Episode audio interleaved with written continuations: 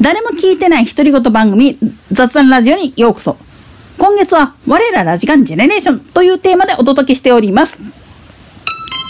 が、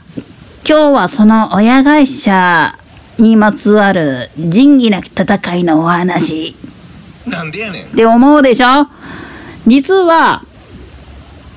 あの、カンテレの話にもつながるし、サンテレビの話にもつながってくるお話なんですよね。カンテレの開局の時に KBS 京都と、で、阪急電鉄と産経新聞社が絡んでっ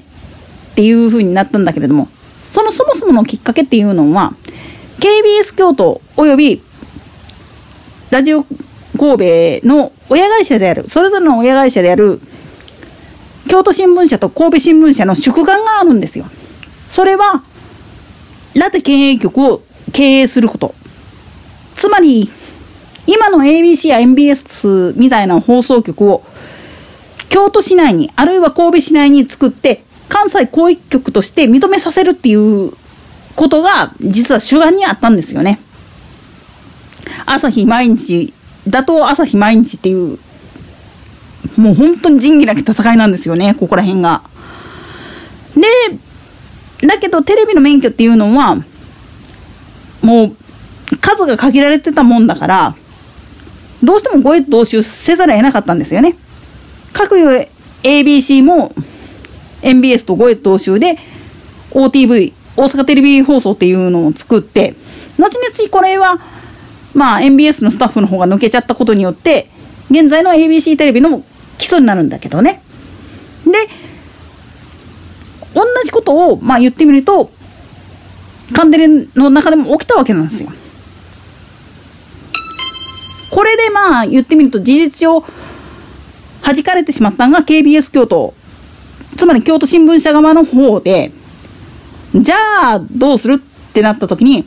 じゃあ京都府内限定のテレビ局として免許を取ろうっていう話になって、で、当時の郵政省が、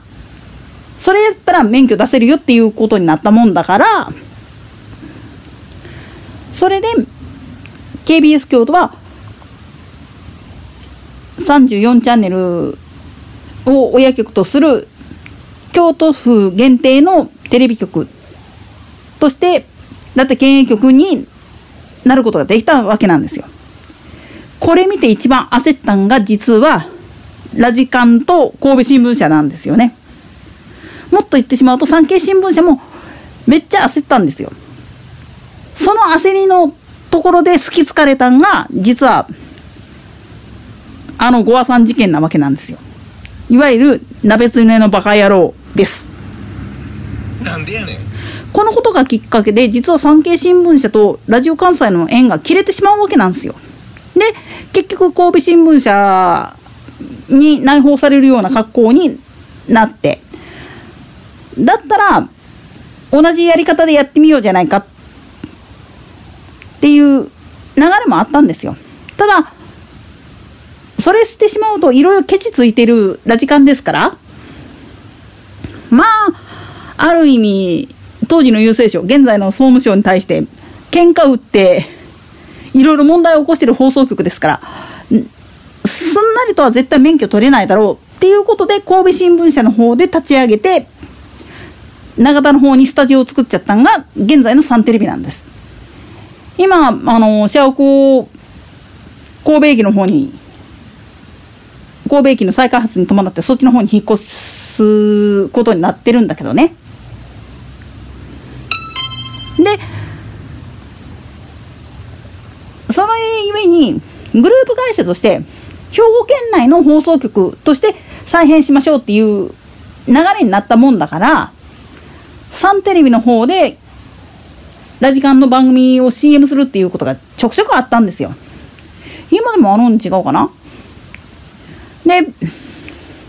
だから最初の頃うおいらが見てた頃って言ったらスライド式の 文字情報と番組をイメージするイラストもしくは写真なんかを載っけた形のものが数秒流れるっていう形のものだったんですけど途中からフィラー映像に文字情報っていう感じで、ね、アナウンスが入る。楽しい番組ですよ、みたいな感じの趣旨の話を吹き込んだやつが流れるようになるんですよね。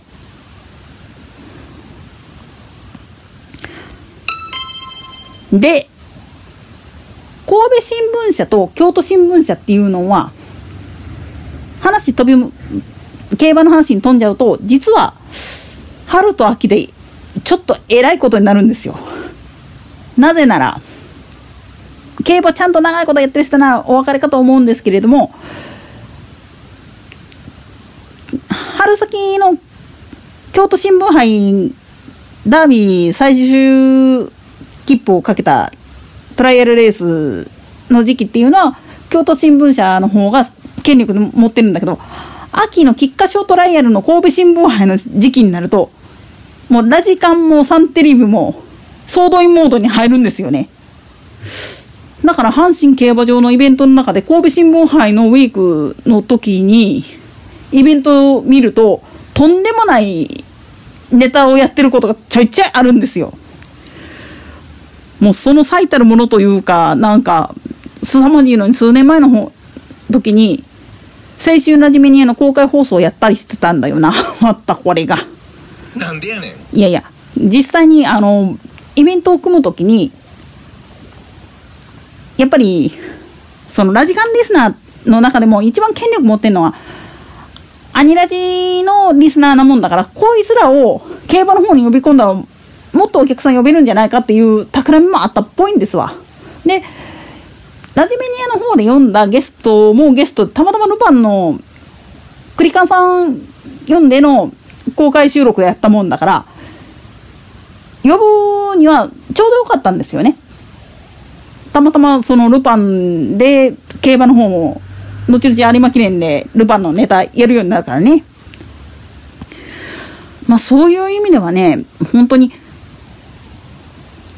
京都新聞社が息かかってる時は KBS 京都がビシバシやってて、で、神戸新聞社が息かかる阪神でのイベントって言ったらもうほんまにラジカンとサンテレビがもうわちゃわちゃやってるんですよね。まあ、サンテレビの場合は、若干、あの、KBS 京都から裏送りっていうか、ネットで送ってもらってる部分があるんで、ちょっと、お呼び越しなんだけれども、ラジカンの場合はね、MBS と合同でやってますから、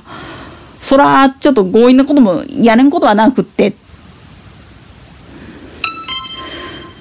まあ、といったところで、今回の更新はここまで。それでは、次回の更新までごきげんよう。